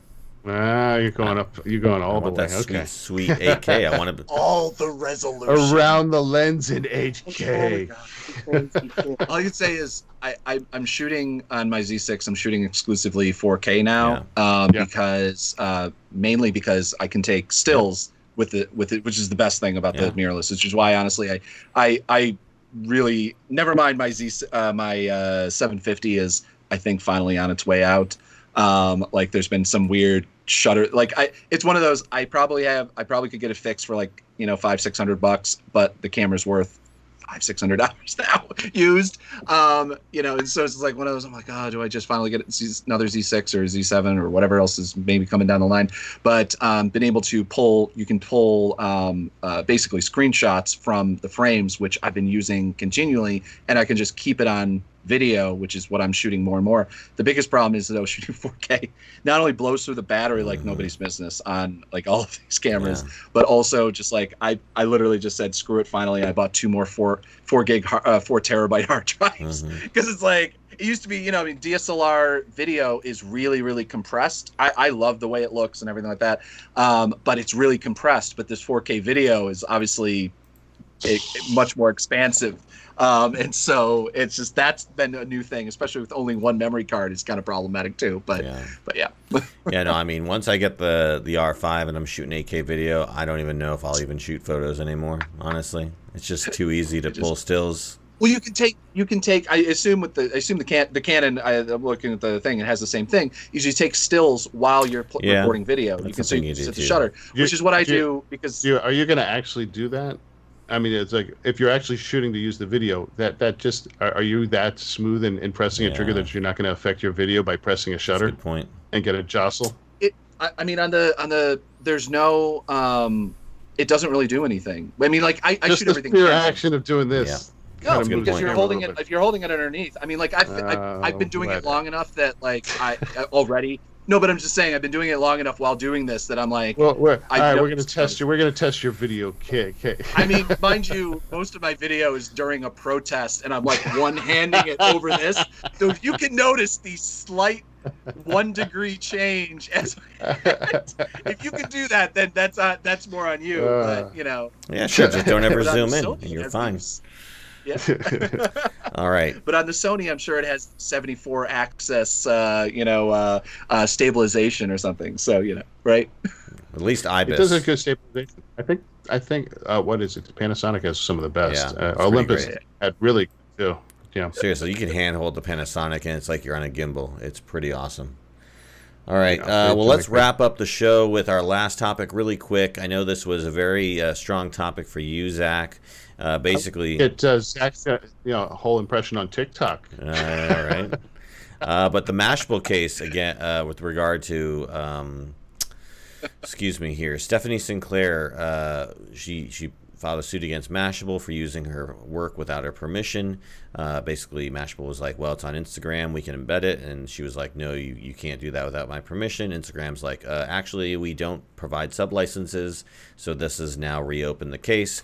Uh, Zach, you had some strong feelings about this back when it first happened. You were done with Instagram. Has this sort of changed your mind about Instagram or anything?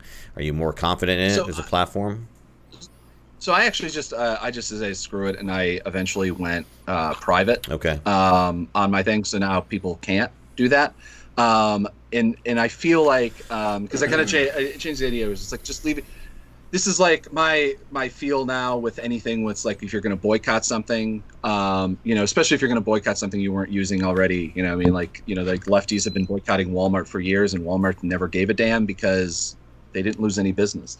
Um, you know, and so if you're going to stop using it altogether, I don't think that they're going to care and so like i just went private and just means that you know at i'm at events or whatever and they have to people somebody literally just goes oh what's your instagram if i take a photo of the, uh, of them? And then they just ask i give them the, the name and then do an invite and it's done. And so i've actually seen it weirdly i've seen this like growth in uh, people following me Mm, uh, as opposed to keeping public because then people could just see my photos without actually following me. And so I'm torn on whether I want to change it, even if they do, because um, like I, I've had I was stuck at like 800 followers because I don't really use Instagram that much um, uh, for a long time. Also, photojournalism on Instagram doesn't really ever play Yeah. um, that well. Um, but I've gained like 100 followers since I went private there you go. um, and so it's actually worked really well. Um, so um, I may keep it that way. Um, but if they do change the embed, you know, change the like to be able to opt in or opt Yeah. out on embedding it, then yeah, I'll, I'll go public. I'll go public again and probably use it. I don't know if I'll use it more. I don't. The platform d- doesn't. I, I I get like 50 likes on something. Is the most I've ever gotten. So like you know, it's it is what Evelyn, is. you've gone back and forth between making your account private and unprivate, right? Does this uh, does this uh, lawsuit potentially give you hope that maybe your imagery is more protected? And you're muted, Evelyn. You're muted. You're muted, Evelyn. Here, I'm back. Sorry about that. Hey. noisy in the household. Um, so I, I'm torn. I went, I briefly went private, and now I'm public again, and it's been amazing. And I'm getting like, you know, my following has increased by like 900 people. Wow. and I'm getting thousands now, and people are really following me during what's going on, you know, covering the protests. Um, so I want that to be public.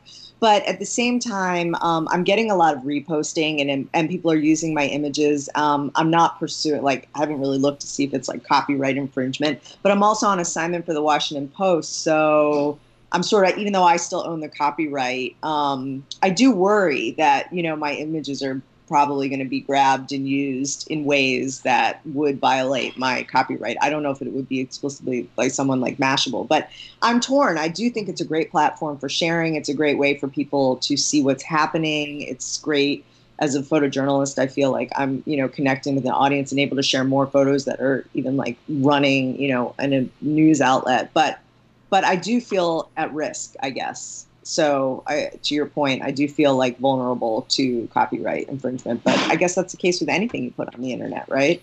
Well, it's like it's You like know. the philosophy of Instagram is to share your imagery, right? So it's like almost counterintuitive to not want to share it, but in the sense with this particular case, you know, if if there you don't want your stuff shared and people are sharing it against your your will, that's kind of violation of your I don't know your rights, obviously your copyrights. Right. I guess it's like well, Mashable is like another news outlet that a offered her like a measly fifty dollars, 50 and b then basically stole her image Yeah. or used her image, and they're arguing that they had the right to do it, and obviously it's you know uh, it's it's still being litigated, but um. That's really low. I mean, that's ex- extremely low. And I've gotten like certainly gotten requests from news outlets especially TV news outlets, well, they'll see something I've posted and they'll send me a direct message on Twitter, Instagram, and say, "Can we use this photo for credit?" Oh, And I just like outright, flat out shame them. I'm like, CBS News just asked me for my photo for free. Like, back to back, Uh, yeah. you know, I I share those and I get really irritated um, when stuff like that happens. But I don't know yet if anybody is, you know. Used my images in ways we'll see i mean i'll we can keep you posted but what would you um, ask for but- of Mashable if they wanted to use your photo for this? What would be the appropriate price? Wow, that's a really good question. I mean, I try to like never. I know it's the it's, it's small usage, and it was embedded with like a you know in a in an article, but maybe like a minimum of a hundred dollars. I mean, it's not a lot, Yeah. but what you have to set. Up. But look, I know my photos, and Zach mentioned this too. If my photos are in Getty and it's for web reusage on Mashable, the going right might be twenty five dollars or fifteen. I don't even know what Yeah. I might be getting a royalty check. So maybe that's an overestimate but it's just not really even worth my i mean $50 to me it's like it's not really worth my time or Better than nothing, i don't I guess. i guess. don't know that's a Ever- good question. ever actually getting money from Mashable too is that they're they're they're one of the more problematic. Of, even if you do get a contract, even if you do do go through the whole process, actually ever getting paid from them is uh, I've read many stories Yeah. about actually getting a check from them is But different. Zach, I, I don't yeah i mean i've never told them but how do you price something like that because i know like if somebody comes to me directly i'm going to ask for a higher price but if they're Mhm. getting my image from getty getty i have no control over what that price might be Yeah, no, I mean the one of the problem like with with my wire service, I'm pretty sure the way it works. I still haven't been able to figure out exactly is that you can get, and I think uh, many other like NurPhoto is just one of them. ZUMA is another, and like there's a ton of like small ones that have you know maybe half professional photojournalists or not not even actual photojournalists like uploading photos to them. Um, but uh, is that uh, I'm pretty sure that they have some sort of s- subscription, and then you end up getting a smaller amount because I'm like, look, at I know that some of my photos have sold for two dollars, Mhm. um, Ah. and it's part of I and I think sold is a, you know it's like I think that they've been used through a subscription plan or something like that, and that's my portion of whatever I get and whatever, and I get fifty percent of that. Um, so like I you know tons of photos are like fifty cents, a dollar, and that sort of thing, and it's it's more of a a bulk uh, point uh, than not, and and also just in general, like I know otherwise, like my photos won't be out there as much, and you know, but you know, I'd rather get a quarterly check uh, than nothing at all, and no one ever use any of my work, um, you know. But um, I like Mashable or something like that. I think I think I've done. I think I actually sold one photo to them once after Charlottesville, and I think it was like 150, 250 or something. Um, and that was mainly based on um, I think that I saw that that was their kind of going rate at which they would potentially do it. Yeah. Uh, there, there used to be a there used to be a Tumblr uh, that like who pays photographers that you could kind of go off of. Uh, Mhm. Unfortunately, it looks like it. We we talked about it in the last episode um, that like it's no longer um, under Um, it's no longer any uh, uh, use for the last like two years Yeah. or so. So I really wish that like NPPA or somebody, you know, again is like adding things onto these organizations. But I, I really wish something, an actual organization would kind of take these things on. I hell, I donate to it any day of the week to, uh, to like have some idea of you know being able to again, you know, because it's not even about undercharging um, them and you not getting all the money. It's it's like a mask. It's about other people too. It's, like we so it's like the next person who charges you know thing is they go oh well Zach just charged us $150 for that photo. There's no way we're taking you know $300 from you. And so like I think there has to be some level of like you know collective conversation that we're having. That's you know that's another problem with the you know going back to the Bill of Rights again and everything else is the fact that we don't talk amongst ourselves enough um, about day rates and and and things like that. And that's how they end up screwing us so much is that they use that privacy against I, I mean i have a handful of photographers that we kind of they don't won't say how much they got paid but if you say hey i think i'm, I'm thinking about charging th- them this much they'll say you can go higher or you might be too high they won't pay that or go for it you know which is more often than not Oh, my uh, God. i don't know uh, they've never paid me why don't you just give it a try um, which is you know more often than not sadly the thing but um, Uh, Travis, you're an advocate for social media and Instagram. Does this um, case uh, in it, the, the machinations and uh, developments of it uh, change your opinion of uh, Instagram at all, or the way you use it?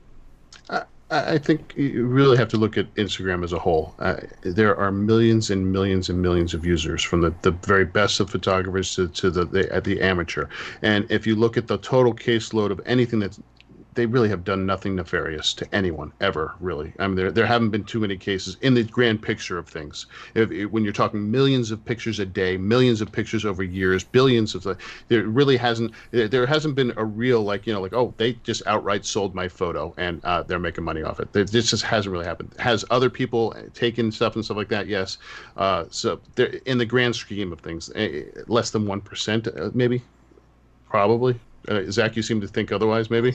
well the, i mean the problem is is that it's by their i mean instagram facebook these sites don't do anything. They're not nefarious in in stealing work or something. Well facebook was for or still probably is for stealing people's photos and using them in ads and that sort of thing. But instagram the problem is is that you know instagram by the choice of the, not having these opt-out opt-ins um, end up screwing over people and basically saying the problem is is that photojournalists as a whole people who care about people who don't have like look at if i had you know but the point, the point is, is the point is sort of, and before we get go down out of Yeah. what I was going to go to, was- is is um, uh, that you, they can take your picture off of anywhere. Uh, Yeah. If if you put up your uh, on the news channel or the paper where it goes to, I can take a picture of it. I can screen capture it. It's too easy. So it's not Instagram doing it really. It's it's just the other person kind of doing it. But the, but the difference is though that Instagram is by not including language or not including an opt-in opt-out is allowing people to legally take it. Um, the difference is if you screenshot something from the Washington Post and put it up on your site, you're copyright infringement. Boom, it's done. That's not a question. I've had I mean, about a dozen different lawsuits over the years that you know True. uh, doing that. But Instagram can take a photo, embed it, use the embed, and obviously that's my choice. But is whether or Instagram's, not I upload Instagram's not doing that though. Instagram is allowing it to happen, though. That's the difference, and true. that's what that's But- what the argument is. I'm not but- saying Instagram yeah. should be. Sued, They provide the like, I mean, ability to anything and the like that. platform to Yeah, enable they it. provide. Absolutely. Um, uh, and, and there's a certain amount of it's just like people that complain about using Facebook. It's a free program. You don't have to Yeah. use it. Yeah. You don't have Just to post- use it. It's up to Post you. everything on your So you personal know- website. Exactly. So my point But is, is like again, it's getting out of it what you want to get Yeah. out of it. I personally get a lot out of Instagram, A- and and if someone feels that they're not, it's not a cost benefit or they're they're losing out, they don't need to be there. So I mean, it's like the whole argument is like, you don't need to be there. Uh, Evelyn's going to have to jump again- off here in a second. Evelyn, is there anything you would like to let people know before you sign off? Things people need to check out or just look forward to in the future from you? Oh gosh, this is always my heart. You know, I'm just out there working, covering the protests. I'll be at Black Lives Matter Plaza. So When are you when are you Yeah, going back out to shoot more protests? Are you going back out tomorrow? I'll probably check it out later today, Okay. and and I, you know I don't know specifically today what's going on, but I'll I, I think I just like can do like a daily stop by, so I'll, I'll be out there later. All right. Well, Is is later. the uh, is is the defund the police still there We, that oh, they painted? the street, yes. Oh, they. I'm actually genuinely surprised they haven't removed that, but that's that's very good because I I was there when they did it. yeah. Um, and I photographed the whole thing happening, and so I was just like, "Oh man, this is gonna last like one day.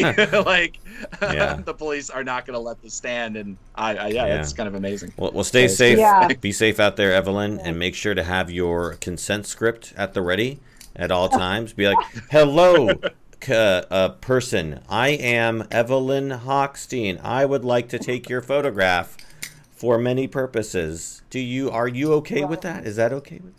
So, Yeah, all right. I know it is. It's a funny. Va- I got so- hassled the other night by I was photographing a mom and her daughter, and it was like a very tender moment, and I was really grateful for the silent mirrorless camera. And I didn't think I was intruding, and I was pretty far. I was definitely like not up in their faces. It was emotional, and two guys like came in front of my Oh camera my God. and we're like, no, don't take their Oh photo. my or, uh, you know, make sure. I just sort of like I felt like this has the potential to be, you know, let me just kind it's of ignore never the people you're and- photographing. That's the thing that I've always found. The few people Yeah, have had problems with it, it's it's always two, like, usually white guys come by and like you basically Yeah. are like being heroes for people who didn't have a problem with it. Yeah. Anyway. I felt like wow, they were being a little bit paternalistic towards this woman, who was a young Exactly, yeah, and her yeah. daughter. And so, and when they left, uh, and I said I worked for the Washington Post, I identified myself, and they're like, "We don't know you work for the, you know, whatever." I just sort of ignored them, and they left. They didn't like push it. Um, I think they probably thought they got it. And then I went up to the mother and um, told her who I was. She gave me her name. I talked to her daughter as a teenager. They followed me on Instagram. They've Yeah. liked my photographs. Yeah. And, you know, so you get that a lot. And it's right, like you said, Zach, it's not always the people. It Yeah. did make me think, okay, to others, it looked like this mom and this daughter, you know, had tears in their eyes. and They were, you know, having this moment. And maybe we can be intrusive. I get it. Um, but some people get what we're doing and get the power of it, and other people's don't. And you have to sort of like balance that and weigh Yeah. it. And I had gotten the shot, but it did piss me off. I mean, to be honest, and and I I did want the opportunity to speak to the people directly and not have a stranger who was acting as an intermediary Yeah, exactly. thinking Yeah. the right thing. And I also didn't like that they were speaking for this woman. So anyway, Yep. we can end on that note. But you know, these are the things that we face in our jobs, and you just you kind of have it's going to happen, and you just balance them, and it's just part of the part of being out there in the world. You know, there's a lot of conflict out there. Yeah, absolutely. So- all right, Evelyn. Well, be safe, and All right. see you next week, hopefully. See you next week. Yeah, good to see you guys. Bye. bye-bye. Sorry, I have to. Okay, bye. Um, but uh, yeah, I, I'm hopeful with this, you know, the case and the way it goes that you know it does change some of the aspects of Instagram. I would love to be able to turn off or on my uh, embedding capability. I'm really surprised that Instagram doesn't already allow that for the individual user. That seems odd to me. No, I, I obviously I agree, and these are uh, important things in, in protecting your work and, and trying to do that. I mean, we're making choices, but when you're looking at uh, you know companies like I, I did kind of bring up TikTok earlier. Uh, TikTok is actually you know they, they've been discovered uh, of, of spying on millions and millions of iPhone users. The code is actually snooping software right now, Yeah. and the person that went in to actually look at the code found the code changed itself as he was looking at it. Uh, and that's how scary Wow, it is. I mean, that's crazy. getting stuff off of yeah um, so i mean when you talk about a program like you know tiktok where millions of teens millions of people are, Yeah. are all using this and it's getting their information it's having access Yeah. to their phone and actually specifically looking for stuff Wow. you know it makes instagram look like very clean cut and kind of nice but uh but uh my, my feeling on Instagram is like I'm not putting pictures up there that you know it's like I, they're not going to probably going to steal them and sell them. If they do i can fight that. Uh, i- if uh, it, they're not high quality they're going there. I, I get a lot of uh, social media and response back and jobs out of it. So it's really kind of what you want to put in and what you're willing to sacrifice. And you know granted we all want the best things for our, and protections. But uh, instagram and the whole big picture of things i don't think it's the worst demon out there. And uh, i don't it's not something that i'm going to task on at the moment it's it's a very specific i think the the problem and the, the whatever it is is a very specific thing for photojournalists in my in my mind i i've talked to a bunch of photojournalists who are like strictly photojournalists and almost no one has gotten a job out of instagram uh, Yeah. because edit photo editors aren't looking there Um, True, and true. and so it's one of those. It's like it's a site that like you know. It's, I mean, it's one of those like the I, the only people that I know of are like family and kind of extended family that like are like this is the only way that we used to be able to see your photos because Twitter. You know, especially like Twitter, it just you can't see anything. It's not a You good. go to, yeah, it's not- know, it's, not not, good. good. for that. I'm posting 10,000 tweets a day. Um, so that also that's a problem. Um, and uh, and so and Facebook does have the I mean that's the thing though is Facebook is Instagram is owned by Facebook, which does have all of these options. So it's not like the company that owns Yep. Instagram doesn't have the option to Mhm. do it and you could build your own i mean the problem is is that it doesn't have the entire kind of atmosphere of being able to sell ads and do anything and i think Yeah. that that maybe is the thing that is holding off also it, it's also like it's a site that was bought in my view was bought by uh, facebook and then kind of forgotten about and not dealt with because it's like Yeah. it's a self-perpetuating thing it'll do what it does because i mean like the big problem is, is they they took so long before they started dealing with uh, the sponsored ads and stuff like that and even that they're I've got I've had a photo pulled um, that they viewed as a sponsored ad because it was a, a book. I think I took a photo of a book uh, that my um, that my boss was releasing or something like that, and they viewed it as a sponsored ad. But it was like I, the actually shot those kind of book photos and never had anything pulled once. It's just so weird. I don't know. They're coming after you, brother. it's just weird. I know, but it was. Uh, I'm trying to remember what it was. I mean, but I, you know, I mean, it's just, it's just weird that they have this kind of like, Yeah. you know, like, oh well, it's a missed opportunity that we could have made money off of you, basically. Um, and so it's like this, like I don't know what the hell the issue is, but um, it just seems like such a simple fix. Again, it's a line of code that could be changed in 10 seconds to add an opt-in, opt-out. And I, you know, I'd rather I, I don't even want it one or the other on the site because there's certain photos that I'm like, I don't care. It's a photo I want that get out there. And so if you embed it, I've never, I barely ever. People embed stuff from my Twitter all the time, um, but not from you know, uh, not from Instagram. But again, you know, it's like there I have Yeah. ten thousand followers on Twitter and nine hundred and eighty-seven or something or whatever on there.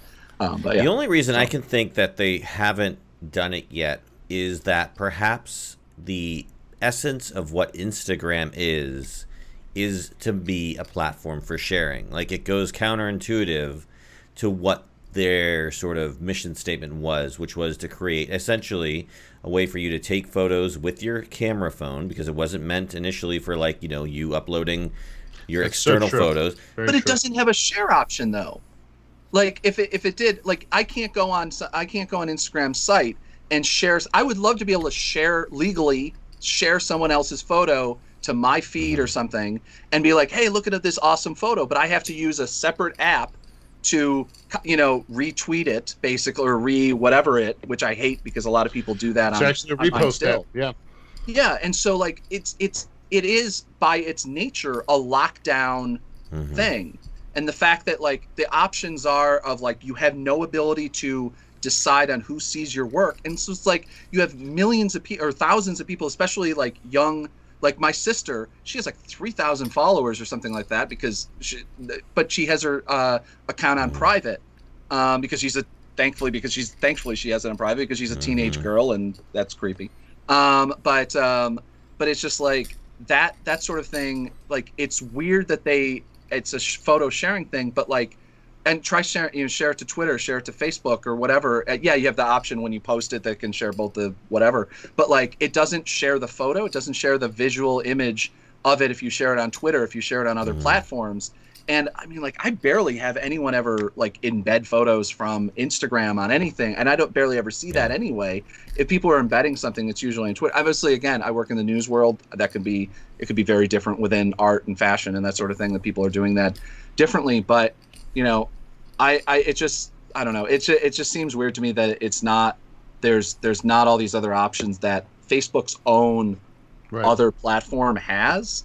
Um, and so it's not like it's some weird ethical thing or something over and to me it seems like it limits the ability that if they really wanted to make it they'd have like sharing options because I, I would be perfectly fine i had somebody i worked on a time-lapse video for freaking like eight hours um, uh, a couple weeks or when i was in richmond and somebody just downloaded it because there's download apps and downloaded it and then re-uploaded it to their thing and then tagged me on it and like because i guess that's something because it's the only way that you can share something on instagram is you literally have to steal the image download it and then uh, re-upload it to your to your site and it just seems like such a ridiculous process that it's like if you had some sort of feed, you have a feed, a feed exists within Instagram, and if I could just share it and have a way of doing that, then that'd Yeah. be great. But you know, God forbid we even have like the ability to upload photos from the internet or upload from photos from our computer as opposed to our phone. That would be really nice too. We'll, definitely track the story and see how it changes over time. I'm sure there'll be updates soon. Uh, Travis, what do you got for us before you uh, sign off here? Uh, just uh, I haven't really gonna throw anything out there What? this week. I've been obviously very busy, and hope I know, I know. I just uh, you know, I, I am. I've been so overwhelmed working this the last couple of weeks uh, that uh, I'm just gonna take. I'm not gonna plug anything, but uh, say. Uh, Obviously, there's a lot of discussion to be had here. We, you know, just just on the Bill of Rights alone, we were able to talk almost a full episode on that. So uh, I think, uh, obviously, just the three of four of us talk so much that uh, you guys must have opinions, and we want to hear from you too. So please reach out to us, and we want to keep this continuing. And uh, we have tons of different social medias that Dave will break down and uh, ways to follow us and reach out to us. Uh, and it's important to hear from you because uh, your opinions matter as much, and we want to hear uh, what you Yeah, have to say as known well. fact: if you made it this far in the show, you're required by law to comment on the show and the topic. I, I don't make the rules; I just enforce the laws. I'm just saying. Um, And hopefully we can, uh, you know, Zach will return because you know this he was a little quiet this time and Yeah, he didn't have much Zach, I to say. mean, so really, maybe you next know? time he'll come Well, I had to a little make more up. prepared. I had to make up. So, uh, speak up next time, brother. Um, Zach, anything going on? In your, well, I know you have opinions. I like. Zach, anything going on in your world we need to know about before we sign off? There's very few. There's there's very few things that get me passionate. You know. So. Uh, Yeah. Um, you want 30 minutes on why Instagram should change their code? I give you Oh 45 gosh. minutes. Um, but uh, anyway, um, I yeah no, I got some things coming up. Uh, I'm working on a book of my like last month's and uh, last month's Awesome. work. Um, I think what I'm actually not a book. I'm actually what I think I'm actually going to do, and and I also would like comments on whether people think this is a good idea. Is that what I think I'm going to start doing? Is uh, every quarter um, put out a magazine of my work like because I also write news stories and that sort of thing, and try to see if like the first time I'm going to do it is going to be for a fundraiser for uh, uh, voting rights um, journalism, i.e. the the nonprofit I work for, Palast Investigative Fund, and also Black Lives Matter related groups. Um, and but like from then on, it's going to be something that hopefully you know helps my work and kind of funds it. And so because I produce so much work that don't that doesn't get anywhere. Maybe it's some small story somewhere. Maybe it's just a wire thing. But like you know, one photo gets out and then you never see all the other work. And I'm like, might as well do something with it. Um, and so like putting out an individual magazine as kind of like a promo, but also as like a hopefully you know maybe somebody subscribes to it because you can do on Blurb. They're super easy to put together if you know basic design, and they're like cost are like five bucks a person. So hopefully if I'm you know charged 10 11 bucks or something like that which is surprisingly how much magazines cost these days um but, the ones that are the ones that are left. yeah no i just remember like i bought like gq or like it was uh, look, looking at I, I subscribed to a couple different things and it's like what the cover price is like nine dollars for a magazine what Well, what's amazing Um, is you get all these monthly like specials, and you can get it for like a year for like seven dollars. Well that's the reason i I, I subscribed to gq because i don't know why it's five dollars what the uh, at least you know whatever hopefully they're making money off it for seven ninety nine. I'm in. yeah, yeah, or one for nine. But yeah, but anyway, so I'm gonna try to do that, um, and uh, hopefully that'll be out in a couple Okay. weeks, um, because I actually have a graphic Wow. designer doing it. All right, so great. Well, we look Yeah, forward to seeing that on one of our many social media platforms, which you can find out more about at aroundthelens.com. Uh, you can go to our Facebook page, Twitter page, Instagram page, YouTube channel, all that fun stuff. And of course, if you'd like to support the show financially, please go to patreon.com slash around the lens for a little buck a month. You get everything we do ahead of time. Uh, like you'll get to, you can go on there and see my unpublished commentary track on what I think about consent and uh, you know blurring of photos and faces and stuff. We will end this week's show. Thank you, Evelyn. Thank you, Zach. Thank you, Travis, so much for making this an awesome experience uh, all around. Truly appreciate it. I've been your host, David J. Murphy. This has been Around the Lens, episode 231, and we are out of here. Thanks for listening to Around the Lens. We hope you enjoyed the show.